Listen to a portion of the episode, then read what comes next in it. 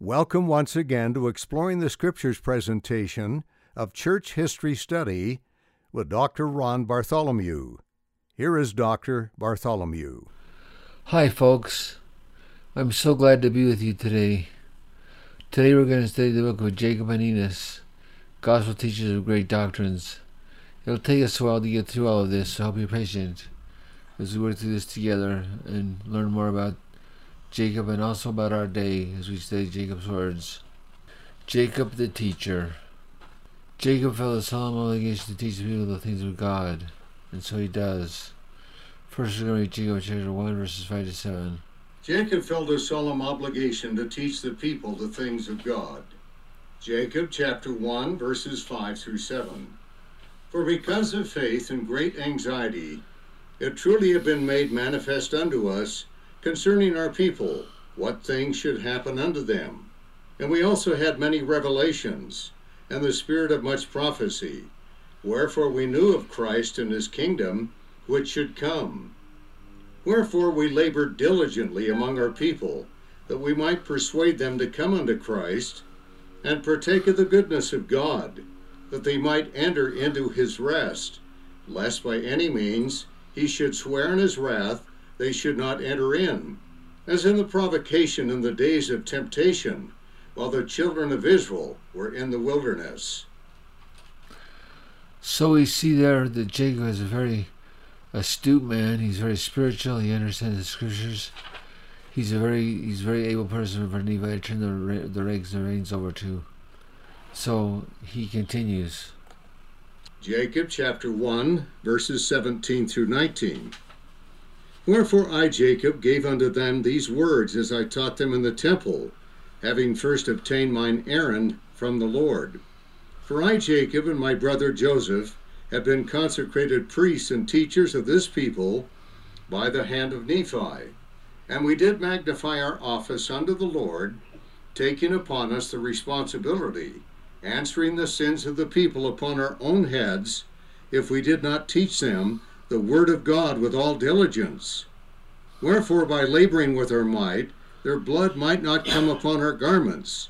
Otherwise, their blood would come upon our garments, and we would not be found spotless at the last day. From these words, we see that Jacob took his assignment very, very seriously. And he understands when he goes to the temple to talk to the people that they're going to be listening to a very important message from God to them. So this isn't just anything. This is really important words, and they've been recorded in the Book of Mormon for us to read later. So let's uh, let's see what Jacob said. Jacob chapter 2, verses 1 through 11. The words which Jacob, the brother of Nephi, spake unto the people of Nephi after the death of Nephi. Now, my beloved brethren, I, Jacob, according to the responsibility which I am under to God, to magnify mine office with soberness, and that I might rid my garments of your sins, I come up into the temple this day, that I might declare unto you the word of God. And ye yourselves know that I have hitherto been diligent in the office of my calling. But I this day am weighed down with much more desire and anxiety for the welfare of your souls than I have hitherto been. For behold, as yet ye have been obedient unto the word of the Lord, which I have given unto you. But behold, hearken ye unto me, and know that by the help of the all powerful Creator of heaven and earth, I can tell you concerning your thoughts, how that ye are beginning to labor in sin, which sin appeareth very abominable unto me, yea, and abominable unto God. Yea, it grieveth my soul, and causeth me to shrink with shame before the presence of my Maker that I must testify unto you concerning the wickedness of your hearts. And also it grieveth me that I must use so much boldness of speech concerning you before your wives and your children, many of whose feelings are exceedingly tender and chaste and delicate before God, which thing is pleasing unto God. And it supposeth me that they have come up hither to hear the pleasing word of God, yea, the word which healeth the wounded soul. Wherefore it burdeneth my soul that I should be constrained because of the strict commandment which I have received from God, to admonish you according to your crimes, to enlarge the wounds of those who are already wounded, instead of consoling and healing their wounds, and those who have not been wounded, instead of feasting upon the pleasing word of God, have daggers placed to pierce their souls and wound their delicate minds. But notwithstanding the greatness of the task, I must do according to the strict commands of God, and tell you concerning your wickedness and abominations, in the presence of the pure in heart, and the broken heart, and under the glance of the piercing eye of the Almighty God. Wherefore I must tell you the truth according to the plainness of the Word of God. For behold, as I have inquired of the Lord, thus came the word unto me, saying, Jacob, get thee thou up into the temple on the morrow, and declare the word which I shall give thee unto this people. What a difficult assignment this would be for Jacob. He loves these people, he's worked with them for a long time, yet he's received from the word of the Lord, he's got to call them to repentance. This these are the words that he spoke to them. On number one, the lust for wealth. Jacob chapter 2, verses 13 through 19. And the hand of providence has smiled upon you most pleasingly, that you have obtained many riches, and because some of you have obtained more abundantly than that of your brethren, ye are lifted up in the pride of your hearts, and wear stiff necks and high heads, because of the costliness of your apparel, and persecute your brethren, because ye suppose that ye are better than they. And now, my brethren, do ye suppose that God justifieth you in this thing? Behold, I say unto you, Nay, but he condemneth you. And if ye persist in these things, his judgments must speedily come unto you. Oh, that he would show you that he can pierce you, and with one glance of his eye he can smite you to the dust. Oh, that he would rid you from this iniquity and abomination, and oh, that ye would listen unto the word of his commands, and let not this pride of your hearts destroy your souls. Think of your brethren like unto yourselves, and be familiar with all and free with your substance, that they may be rich like unto you. But before ye seek for riches, seek ye for the kingdom of God. And after ye have obtained a hope in Christ, ye shall obtain riches if ye seek them, and ye will seek them for the intent to do good, to clothe the naked, and to feed the hungry, and to liberate the captive, and administer relief to the sick and the afflicted. Wow, how applicable Jacob is to our day.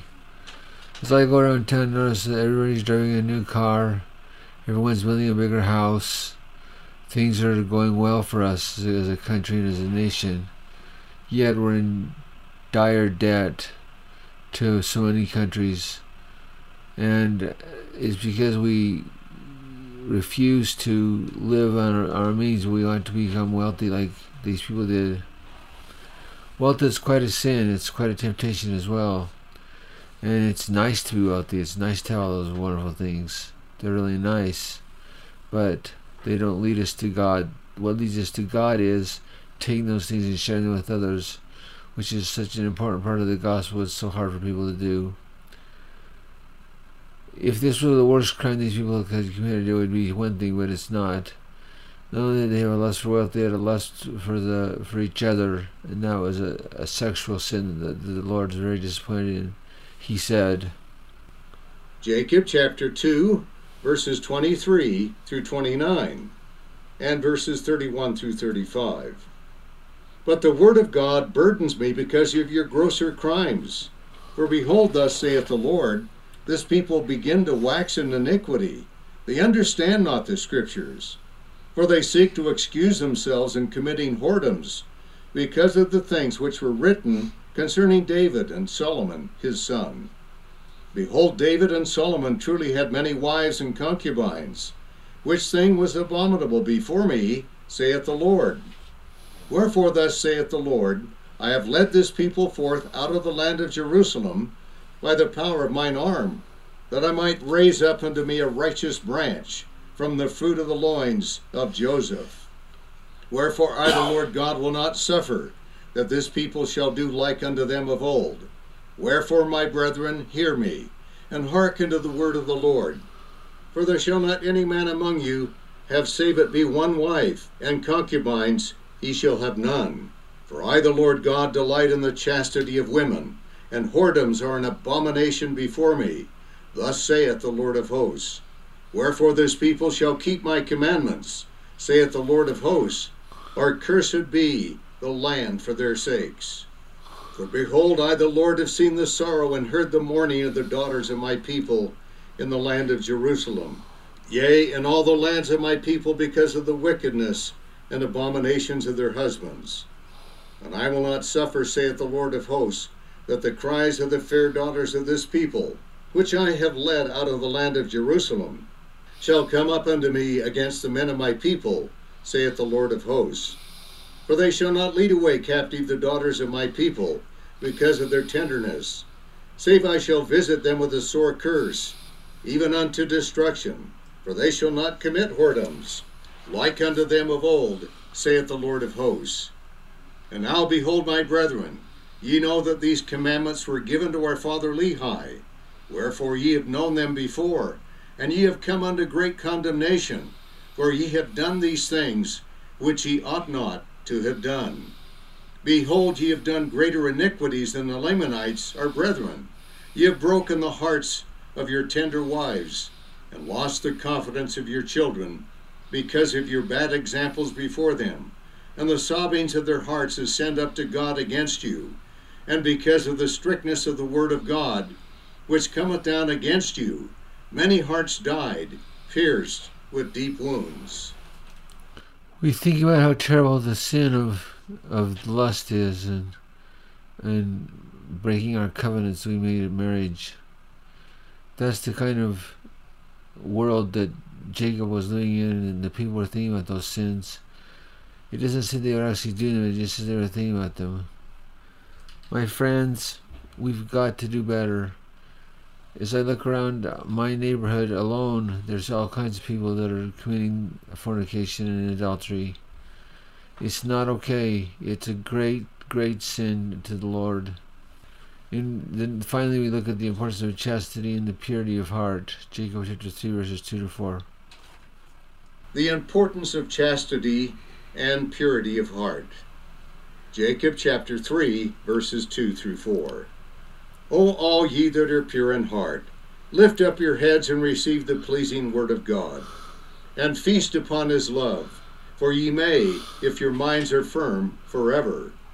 But woe unto you that are not pure in heart, that are filthy this day before God. For except ye repent, the land is cursed for your sakes. And the Lamanites, which are not filthy like unto you, nevertheless they are cursed with a sore cursing, shall scourge you even unto destruction. And the time speedily cometh that except ye repent, they shall possess the land of your inheritance and the Lord God will lead away the righteous out from among you. Which the Lord does.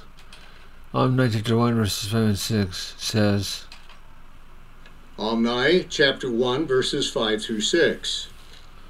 Behold, it came to pass that three hundred and twenty years had passed away, and the more wicked part of the Nephites were destroyed.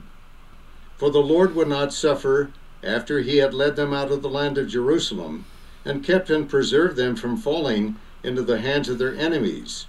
Yea, he would not suffer that the word should not be verified which he spake unto our fathers, saying, That inasmuch as ye will not keep my commandments, ye shall not prosper in the land. My friends, I don't know how to say this more clearly than it was said by Jacob. But I want to bear my testimony to you the trueness of the law of chastity. We have got to learn how to keep the law of chastity, whether it's our TV viewing, our music listening, or our actual actions. We've got to keep the law of chastity. There's no place for that sin in, in the world today. Yet it's all around us in the world we live in. We've got to figure out a way to make it better. Jacob chapter 2, verses 18 through 21 Seek the kingdom of God and his glory first. But before ye seek for riches, seek ye for the kingdom of God. And after ye have obtained a hope in Christ, ye shall obtain riches if ye seek them. And ye will seek them for the intent to do good, to clothe the naked, and to feed the hungry, and to liberate the captive, and administer relief to the sick and the afflicted. And now, my brethren, I have spoken unto you concerning pride, and those of you which have afflicted your neighbor, and persecuted him because ye were proud in your hearts of the things which God hath given you, what say ye of it? Do ye not suppose that such things are abominable unto him who created all flesh? And the one being is as precious in his sight as the other, and all flesh is of the dust, and for the selfsame end hath he created them, that they should keep his commandments and glorify him forever. Of this verse, President N. Tanner said, So often a person forgetting who he is wants to be popular with his peers and wants their praise. This applies equally to politicians, members of fraternal organizations, professions, and business. This craving for praise and popularity too often controls actions, and as they succumb, they find themselves bending their character when they think they are only taking a bow. President N. Eldon Tanner, Conference Report, October 1975, page 115.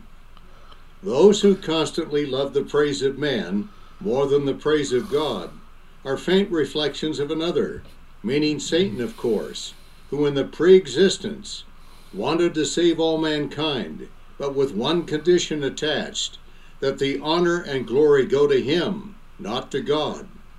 He was more concerned with credit than with results. Glory and praise were the end in themselves. So here we see uh, a common thread that plagues most of humanity, and that is pride and the desire to be accepted and the desire to please others. My friends, in the process of doing that, you can lose your chastity and virtue, which is not worth it. We've got to learn somehow to just to please God and not to please each other. Pleasing God is the answer to this problem, and there is no other there is no other answer. As we seek to please God and not man, there's no way to ever consider any of these sins, ever. So let's do what it takes to purify our hearts, to repent if we need to, to focus on the Lord and bringing glory to Him in His name only, and not to ourselves. Next, we have the sacred doctrine of plural marriage, as talked about in the book of Jacob, Jacob chapter 2, verses 26 to 30. The doctrine of plural marriage. Jacob chapter 2, verses 26 through 30. Wherefore I, the Lord God, will not suffer that this people shall do like unto them of old. Wherefore, my brethren, hear me, and hearken to the word of the Lord. For there shall not any man among you have save it be one wife, and concubines he shall have none. For I, the Lord God, delight in the chastity of women, and whoredoms are an abomination before me. Thus saith the Lord of hosts. Wherefore this people shall keep my commandments, saith the Lord of hosts. Or cursed be the land for their sakes. For if I will, saith the Lord of hosts, raise up seed unto me, and I will command my people, otherwise they shall hearken unto these things. So the Lord tells us there that the only time you'd ever have plural marriage is to raise up people to himself, raise up a righteous posterity. We had this earlier in this dispensation, and, and it was good during the during the uh, presidency of Brigham Young, but it's no longer exists, and we don't we don't talk about it, we don't do it, we excommunicate people who do because it's just not right. Um, in D&C 132, this is verses 34 to 38, it says. Doctrine and Covenants, section 132, verses 34 through 38. God commanded Abraham, and Sarah gave Hagar to Abraham to wife. And why did she do it? Because this was the law, and from Hagar sprang many people. This therefore was fulfilling, among other things, the promises. Was Abraham therefore under condemnation? Verily I say unto you, Nay, for I the Lord commanded it. Abraham was commanded to offer his son Isaac. Nevertheless it was written, Thou shalt not kill. Abraham, however, did not refuse, and it was accounted unto him for righteousness. Abraham received concubines, and they bore him children, and it was accounted unto him for righteousness. because they were given unto him, and he abode in my law, as Isaac also. And Jacob did none other things than that which they were commanded.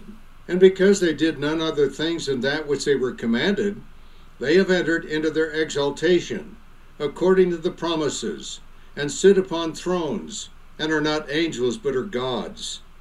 David also received many wives and concubines, and also Solomon Moses, my servants, as also many others of my servants, from the beginning of creation until this time.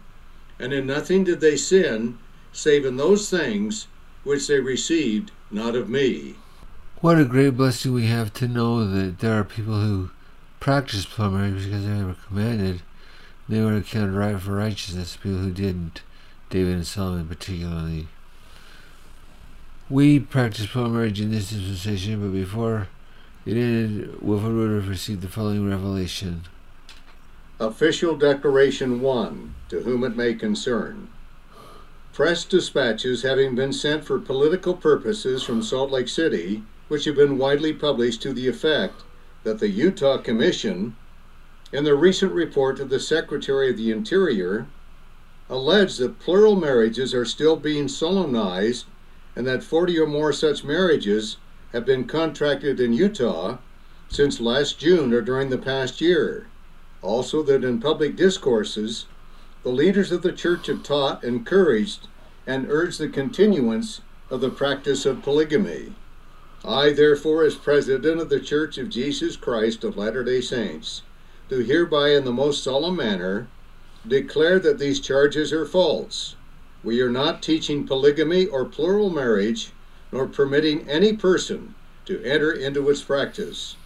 And I deny that either 40 or any other number of plural marriages have during that period been solemnized in our temples or in any other place in the territory.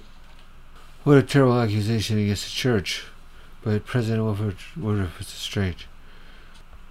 Jacob chapter 3, verses 5 through 9. Behold the Lamanites, your brethren, whom ye hate because of their filthiness, and the cursing which hath come upon their skins, are more righteous than you. For they have not forgotten the commandment of the Lord, which was given unto our father, that they should have save it were one wife, and concubines they should have none, and there should not be whoredoms committed among them. And now this commandment they observe to keep. Wherefore, because of this observance, in keeping this commandment, the Lord God will not destroy them, but will be merciful unto them. And one day they shall become a blessed people.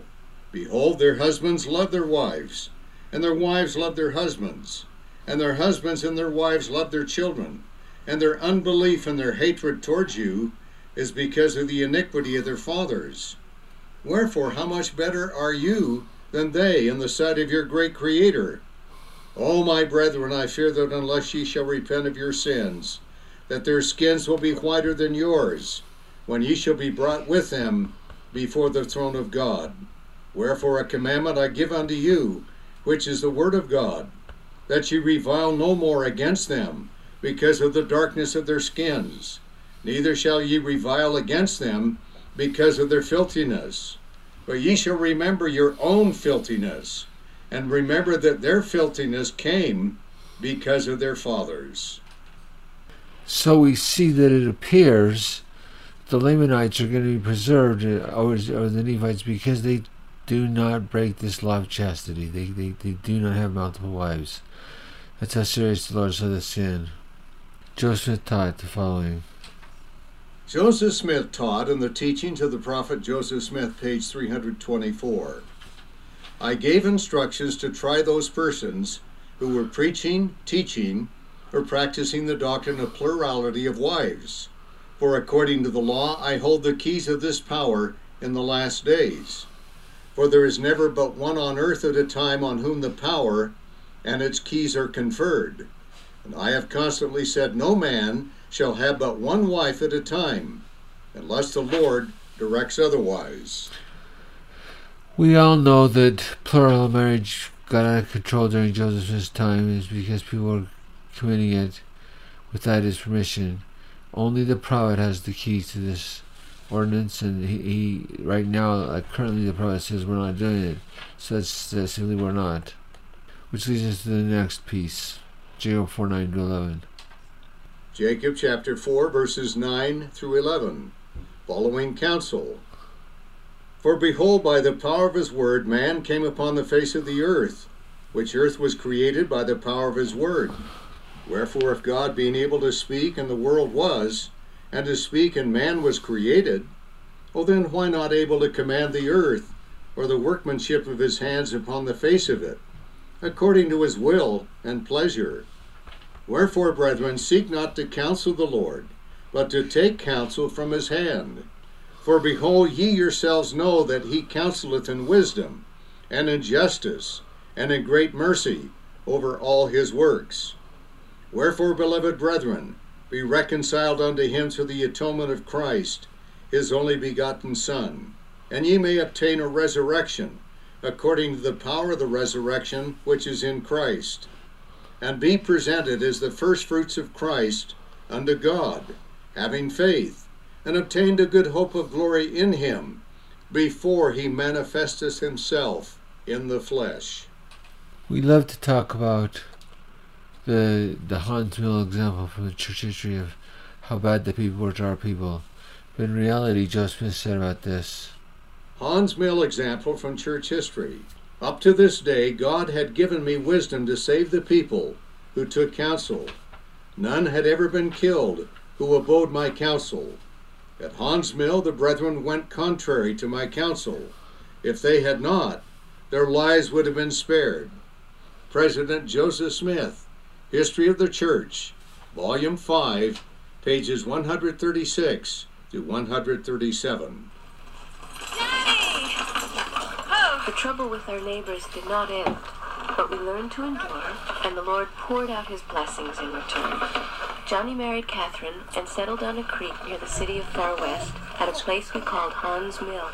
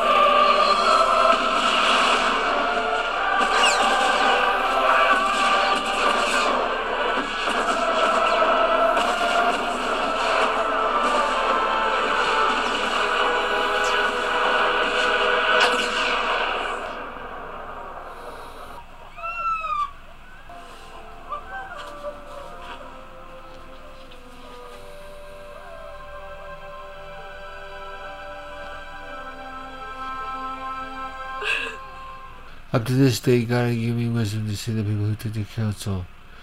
None had ever been killed who obeyed my counsel. Yet Haun's Mill the brother went contrary to counsel. If they had not, the lives would have been spared.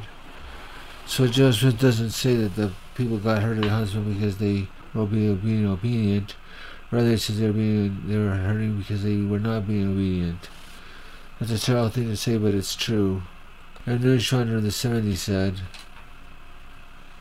Elder Neuenschwander of the 70 said, Most of the difficulty in following counsel can be traced to our desire to be more acceptable to the world than to God, to have living prophets, seers, and revelators among us, and not to listen to them is no better than not having them at all. From the. Ensign magazine, November 2000, pages 41 through 42. That is so true. To not listen to is no than not having them at all. And we've always had prophets, we've had prophets in Joseph but sometimes they're not listened to. I love this quote by President G. Romney. President Marion G. Romney said, When we do not keep ourselves advised as to what the counsel of the Lord is through his servants, Doctrine and Covenants, section 1, verse 38, we are prone to substitute our own counsel for his. As a matter of fact, there is nothing else we can do but follow our own counsel when we do not know the Lord's instructions. Message of the First Presidency, Ensign, August 1985, page 5. Even though this quote's kind of old, I love it, and I don't know anyone who's ever said this clearly since. I like to play a game with my students where I have them tell me what the prophets have said about ABC or XYZ. And very often they tell me what they think instead of what the prophets have said because they don't know what the prophets have said. And President Romney's counsel is very true. After talking to the people about chastity and virtue and riches, etc., following the prophets, Jacob recounts the allegory of the olive tree. Jacob chapter 5, Allegory of the Olive Tree. The question Jacob is answering. Jacob chapter 4, verses 15 through 17. And now I, Jacob, am led on by the Spirit unto prophesying. For I perceive by the workings of the Spirit which is in me, that by the stumbling of the Jews they will reject the stone upon which they might build and have safe foundation. But behold, according to the Scriptures, this stone shall become the great and the last, and the only sure foundation upon which the Jews can build. And now, my beloved, how is it possible that these, after having rejected the sure foundation, can ever build upon it, that it may become the head of their corner? Jacob's trying to teach the people how to build their foundation on Christ. He chooses to do that through the allegory of the olive tree. At this quick closely because it's so applicable to our day. Jacob 5 is the history of the house of Israel. Verse 1 to 14. Jacob chapter 5, history of the house of Israel. Verses 1 through 14 Israel decays, is destroyed and scattered. 1800 BC to 400 BC. Behold, my brethren, do ye not remember to have read the words of the prophet Zenos, which he spake unto the house of Israel, saying, Hearken, O ye house of Israel, and hear the words of me, a prophet of the Lord. For behold, thus saith the Lord, I will liken thee, O house of Israel, like unto a tame olive tree, which a man took and nourished in his vineyard, and it grew and waxed old, and began to decay. And it came to pass that the master of the vineyard went forth, and he saw that his olive tree began to decay. And he said, I will prune it and dig about it, and nourish it, and perhaps it may shoot forth young and tender branches, and it perish not. And it came to pass that he pruned it, and digged about it, and nourished it according to his word. And it came to pass that after many days it began to put forth somewhat a little young and tender branches. But behold, the main top thereof began to perish. And it came to pass that the master of the vineyard saw it, and he said unto his servant, It grieveth me that I should lose this tree. Wherefore go and pluck the branches from a wild olive tree, and bring them hither unto me, and we will pluck off those main branches which are beginning to wither away, and we will cast them into the fire, that they may be burned. And behold, saith the Lord of this vineyard, I take away many of these young and tender branches, and I will graft them whithersoever I will.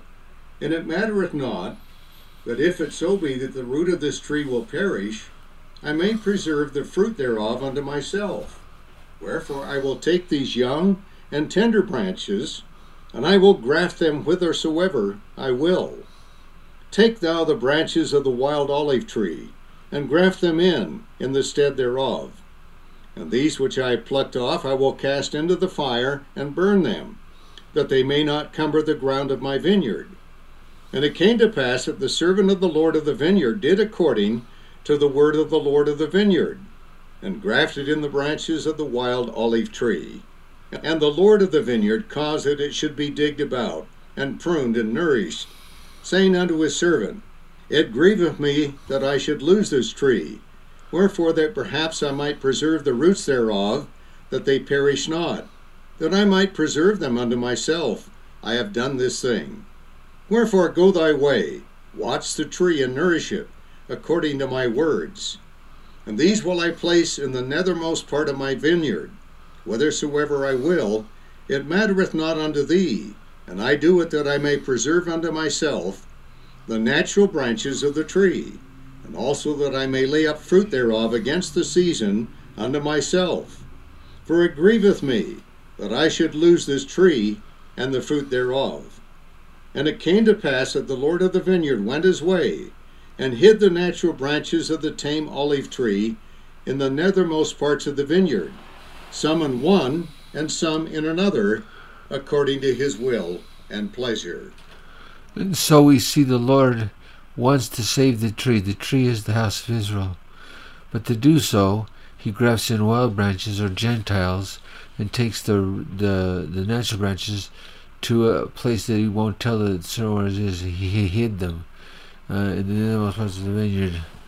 As we see, my friends, the Lord is interested in saving the, the, the church, the whole tree, not individual branches, and if the branches go by, they're burned. But he'll do whatever it takes to save the tree, including grafting in the Gentiles and taking the house of Israel far away. So now we see in the next section what the Lord does there. Verses 15 to 20, we have the ministry of Christ and his apostles. Ministry of Christ and his apostles. Jacob chapter 5, verses 15 to 28. Jacob chapter 5, verses 17 to 18. Converted Gentiles bring good fruit. And it came to pass that a long time passed away, and the Lord of the vineyard said unto his servant, Come, let us go down into the vineyard, that we may labor in the vineyard. And it came to pass that the Lord of the vineyard and also the servant went down into the vineyard to labor. And it came to pass, and it came to pass that the servant said unto his master, Behold, look here, behold the tree. And it came to pass that the Lord of the vineyard looked and beheld the tree, in the which the wild olive branches had been grafted. And it had sprung forth and begun to bear fruit. And he beheld that it was good, and the fruit thereof was like unto the natural fruit. And he said unto the servant, Behold, the branches of the wild trees have taken hold of the moisture of the root thereof, that the root thereof hath brought forth much strength. And because of the much strength of the root thereof, the wild branches have brought forth tame fruit. Now, if we had not grafted in these branches, the tree thereof would have perished. And now, behold, I shall lay up much fruit, which the tree thereof hath brought forth and the fruit thereof I shall lay up against the season unto mine own self. And so we see that the Lord converts the Gentiles, and they help bring forth the good fruit from the tree. Again, the Lord's going to save the tree no matter what. He's going to do whatever it takes to do it, including bringing the Gentiles into the gospel. Next, we have the scattered ten tribes also bring, also bring forth good fruit. Jacob chapter 5, verses 19 through 22 scattered ten tribes bring good fruit. And it came to pass that the Lord of the vineyard said unto the servant, Come, let us go to the nethermost part of the vineyard. And behold, if the natural branches of the tree have not brought forth much fruit also, that I may lay up of the fruit thereof against the season unto mine own self. And it came to pass that they went forth whither the master had hid the natural branches of the tree. And he said unto the servant, Behold these. And he beheld the first, that it had brought forth much fruit. And he beheld also that it was good. And he said unto the servant, Take of the fruit thereof, and lay it up against the season, that I may preserve it unto mine own self. For behold, said he, this long time have I nourished it, and it hath brought forth much fruit. And it came to pass that the servant said unto his master, how comest thou hither to plant this tree, or this branch of the tree? For behold, it was the poorest spot in all the land of thy vineyard. And the Lord of the vineyard said unto him, Counsel me not. I knew that it was a poor spot of ground. Wherefore I said unto thee, I have nourished it this long time, and thou beholdest that it hath brought forth much fruit. I served my mission in Korea, and Many people think that the South, Southeast Asia is a long ways away from anything good. While I was there, I went to some old, old temples that were hundreds and hundreds of years old. And they had three Buddhas. They had a Buddha with two Buddhas, and then 12 Buddhas, and then 70 Buddhas. And I went and I asked the monk there, "What does this mean? a Buddha, two Buddhas, 12 Buddhas, and then 70 Buddhas?" He had no idea. But it's obvious that this is one of the places that the Lord had brought the gospel that was scattered to the tribes to bear forth good fruit. Then we have verse 24. Jacob chapter 5, verse 24 Jews bring forth good fruit also. Verses 24 and 25 Nephites and Lamanites. And it came to pass that the Lord of the vineyard said unto his servant, Look hither. Behold, I have planted another branch of the tree also. And thou knowest that this spot of ground was poorer than the first. But behold, the tree I have nourished it this long time, and it hath brought forth much fruit. Therefore gather it, and lay it up against the season, that I may preserve it unto mine own self. And it came to pass that the Lord of the vineyard said again unto his servant, Look hither, and behold another branch also, which I have planted. Behold that I have nourished it also, and it hath brought forth fruit. And he said unto the servant, Look hither, and behold the last. Behold, this I have planted in a good spot of ground, and I have nourished it this long time, and only a part of the tree hath brought forth tame fruit, and the other part of the tree hath brought forth wild fruit. Behold, I have nourished this tree like unto the others. I had a student in my class once that uh, was rebellious against the commandments. She was underage and she had a steady boyfriend. She came to one day and she said, I've been praying about my boyfriend and I don't know what to do. And I told her, well, maybe you should read Jacob chapter 5. Of course, I didn't think she would. About a week later, she came to class crying. She came before class crying, and she had a book of in her hand, and I thought she was going to hit me with it. Instead, she said, I read Jacob 5 and I found the answer to my prayer. I thought, oh my goodness, what was the answer to your prayer? And she read this verse about about part of the tree has brought forth tame fruit, and the other part has brought forth wild fruit. And she realized that her boyfriend was he was doing some good things, but he was doing some bad things too. Of them was dating a girl that wasn't wasn't sixteen, so she broke up with him because of Jacob chapter five.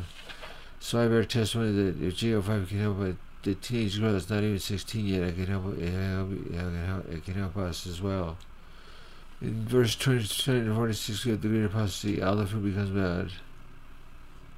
Jacob chapter 5, verses 29 through 46. Great apostasy, all fruit is bad.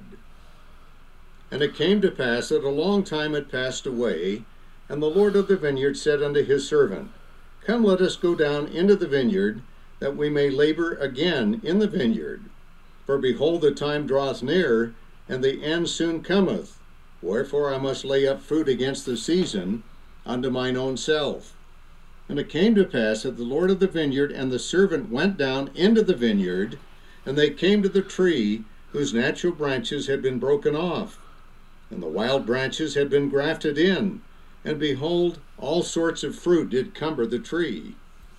So we see that the the the fruit all sorts of fruit did come on the tree. And this is the time of the course of the great apostasy, the 2,000 years after the birth of Christ, before 1820, before Joseph restored the gospel. My friends, as much as we want to believe other churches are good and true and right, they only have part of the truth, and our church has all the truth. It took this to happen for it to happen. Go ahead. Into its number. And the Lord of the vineyard said, Behold, this long time have we nourished this tree, and I have laid up unto myself against the season much fruit. But behold, this time it hath brought forth much fruit, and there is none of it which is good. And behold, there are all kinds of bad fruit, and it profiteth me nothing, notwithstanding all our labor. And now it grieveth me that I should lose this tree we read these verses and it says the prophet much none of it is good. I think about the, the, the world of Christianity today. All churches except for ours believe in a, a God that has no body, that, that has no partial passion. He's just a, an ethereal mist. Although they do many good things, there is none, none of the fruit that is good because it won't lead people to salvation. I know it's bold to say our church is the only true church upon the face of the earth, but it is, my friends. It's the only church that has the truth about the pre-earth life, about earth life, about the post-mortal life, three degrees of glory, etc. All that was all that, meant, all that was lost because of the apostasy, and so yeah, while it's important to be nice to people from other churches and to see the good that they have and they can bring, it's important for us to understand that because of the apostasy, they all they every sort of a fruit was good was bad and none of it was good and that is the truth my friends.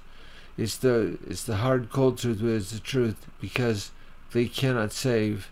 Only our church has the truth required to, to save. The vineyard said unto the servant? What shall we do unto the tree that i may preserve again good fruit thereof unto mine own self and the servant said unto his master, Behold, because thou didst graft in the branches of the wild olive tree. That's the best question. The Lord says to the servant, What shall we do that I may preserve good fruit unto myself? Well, in order to preserve good fruit unto himself, he's going to have to overcome the apostasy with the restoration. They have nourished the roots, that they are alive, and they have not perished. Wherefore thou beholdest that they are yet good. The roots were good. And it came to pass that the Lord of the vineyard said unto his servant, The tree profiteth me nothing, and the roots thereof profiteth me nothing, so long as it shall bring forth evil fruit. Nevertheless, I know that the roots are good, and for mine own purpose I have preserved them. And because of their much strength, they have hitherto brought forth fruit, and because of their much strength, they have hitherto brought forth from the wild branches good fruit. But behold, the wild branches have grown and have overrun the roots thereof, and because that the wild branches have overcome the roots thereof, it hath brought forth much evil fruit. And because that it hath brought forth so much evil fruit, thou beholdest that it beginneth to perish. My friends, the other class that I teach at the Institute is the history of Christianity, the Christian history. And I want to bear my testimony to you that there were no churches that were good. Once they lost the truth about God, that He had a body, that He was our Father, etc., they all went the wrong direction. And while this just sounds really hard and cold to tell people this, it's the truth. We have to stand by our restoration, or else it will do us no good. I want to bear my testimony that I know the truth has been restored, but it was it was a lot of truth that was restored, not just a little bit about God, about Jesus, about us, about ourselves, etc. And without that, the the tree is not good. It can't do anything. Go ahead. And it will soon become ripened, that it may be cast into the fire, except we should do something for it to preserve it. And it came to pass that the Lord of the vineyard said unto his servant, Let us go down into the nethermost parts of the vineyard. And behold, if the natural branches have also brought forth evil fruit. And it came to pass that they went down into the nethermost parts of the vineyard, and it came to pass that they beheld that the fruit of the natural branches had become corrupt also, yea, the first and the second, and also the last, and they had all become corrupt. That is our doctrine. We have to stick to my friends. All the churches were corrupt. All the all the people that said they believed in God and the gospel to become corrupt. That's why there's no so necessary to have a restoration. Jacob felt a solemn obligation to teach the people the things of God. And behold, this last, whose branch hath withered away, I did plant in a good spot of ground. Yea, even that which was choice unto me, above, above all other parts of the land of my vineyard. And thou beheldest that I also cut down cut down that which cumbered this spot of ground, that I might plant this tree in the stead thereof. And thou beheldest that a part thereof brought forth good fruit, and a part thereof brought forth wild fruit. And because I plucked not the branches thereof, and cast them into the fire, behold, they have overcome the good branch, that it hath withered away. And now, behold, notwithstanding all the care which we have taken of my vineyard, The trees thereof have become corrupted, that they bring forth no good fruit. And these I had hoped to preserve, to have laid up fruit thereof against the season, unto mine own self. But behold, they have become like unto the wild olive tree, and they are of no worth but to be hewn down and cast into the fire. And it grieveth me that I should lose them. But what could I have done more in my vineyard? Have I slackened mine hand, that I have not nourished it? Nay, I have nourished it, and I have digged about it, and I have pruned it, and I have dunged it, and I have stretched forth mine hand almost all the day long, and the end draweth nigh. And it grieveth me that I should hew down all the trees of my vineyard, and cast them into the fire, that they should be burned.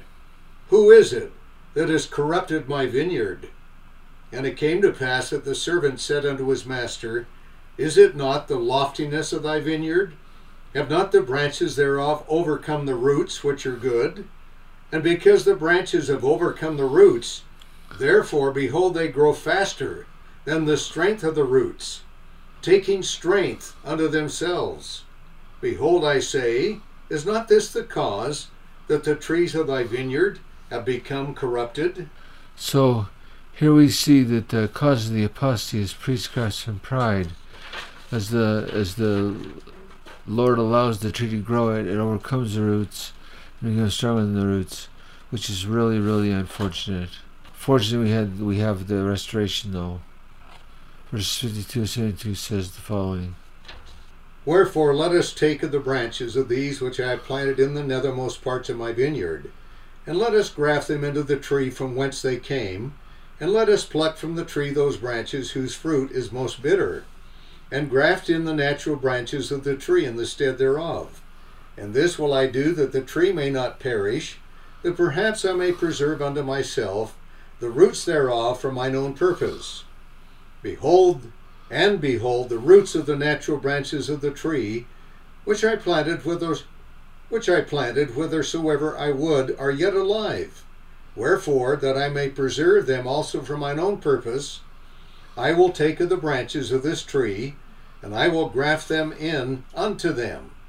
Yea, I will graft in unto them the branches of their mother tree, that I may preserve the roots also mine also unto mine own self, that when they shall be sufficiently strong, perhaps they may bring forth good fruit unto me, and I may yet have glory in the fruit of my vineyard. And it came to pass that they took from the natural tree which had become wild, and grafted in under the natural trees, which also had become wild. And they also took of the natural trees which had become wild, and grafted into their mother tree. And I, and the Lord of the vineyard said unto the servant, Pluck not the wild branches from the tree, save it be those which are most bitter, and in them ye shall graft according to that which I have said. And we will nourish again the trees of the vineyard, and we will trim up the branches thereof, and we will pluck from the trees those branches which are ripened, that must perish, and cast them into the fire. And this I do that perhaps the roots thereof may take strength, because of their goodness, and because of the change of the branches, that the good may overcome the evil. And because that I have preserved the natural branches and the roots thereof, and that I have grafted in the natural branches again into their mother tree, and have preserved the roots of their mother tree, that perhaps the trees of my perhaps the trees of my vineyard may bring forth again good fruit, and that I may have joy again in the fruit of my vineyard, and perhaps that I may rejoice exceedingly that I have preserved the roots and the branches of the first fruit. Wherefore go to and call servants, that we may labor diligently with our might in the vineyard, that we may prepare the way, that I may bring forth again the natural fruit, which natural fruit is good, and the most precious above all other fruit. Wherefore let us go to and labor with our might this last time. For behold, the end draweth nigh. And this is for the last time that I shall prune my vineyard.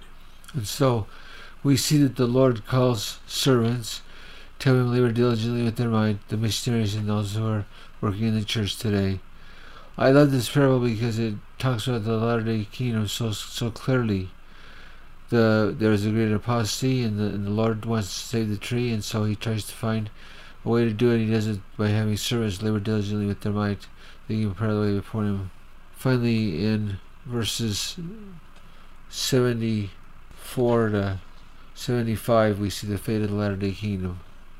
And thus they labored with all diligence according to the commandments of the Lord of the vineyard, even until the bad had been cast away out of the vineyard.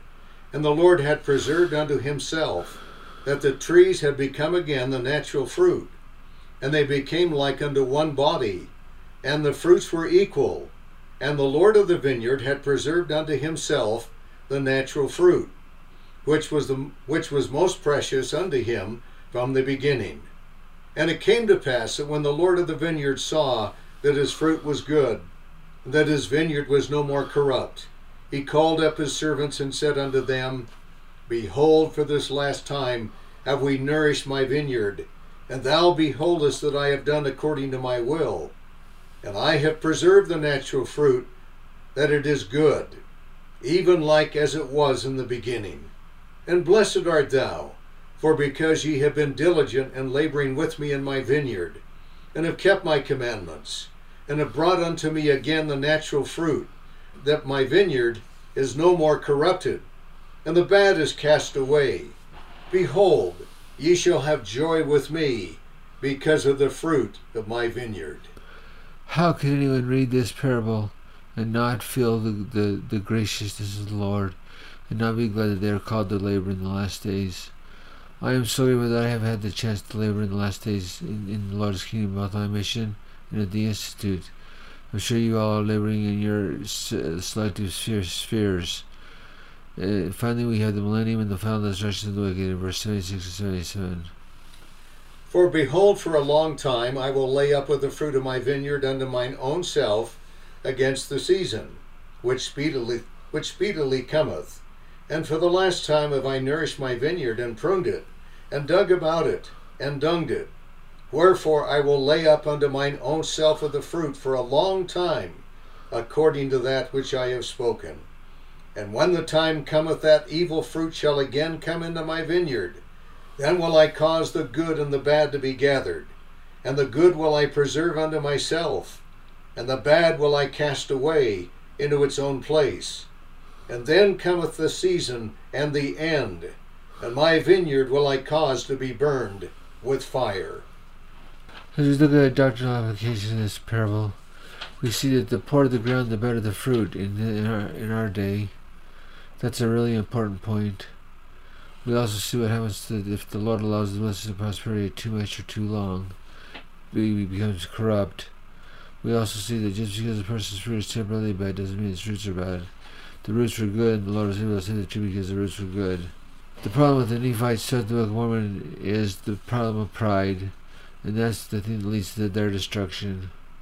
Jacob chapter 4 verse 6 is the summary statement. I'll have my friend read Jacob chapter 6 verse 4 right now, please. After Jacob tells the story of the, after he recounts the allegory of the olive tree, he makes a few points. This is one of them. Verse 4. For for this intent have we written these things, that they may know that we knew of Christ, and we had a hope of his glory many hundred years before his coming. And not only we ourselves had a hope of his glory, but also all the holy prophets which were before us. Jacob's plea is in verse 5. He pleads, his plea is in verse 5. Behold, they believed in Christ, and worshipped the Father in his name. And also we worship the Father in his name. And for this intent we keep the law of Moses, it pointing our souls to him.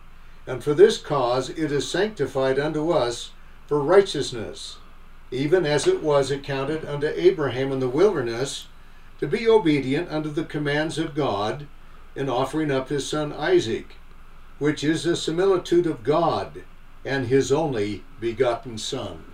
Thus we see from Jacob that the gospel is real, it's true, but it's also important. He quotes Abraham sacrificing Isaac and all that other different things that they do. His power source, of course, is that he tries to keep the commandments. he tries to do what's right, and he, because of that, he is a powerful, powerful prophet. Next, let's go to the, to the book of Enos, a pattern for prayer. In Enos chapter 1, verses 2, and then verses 4 to 8, we see Enos praying for, the, for really important things. He, he says, Enos chapter 1, verses 2, 4 through 8. Behold, it came to pass that I, Enos, knowing my father, that he was a just man, for he taught me in his language, and also in the nurture and admonition of the Lord, and blessed be the name of my God for it.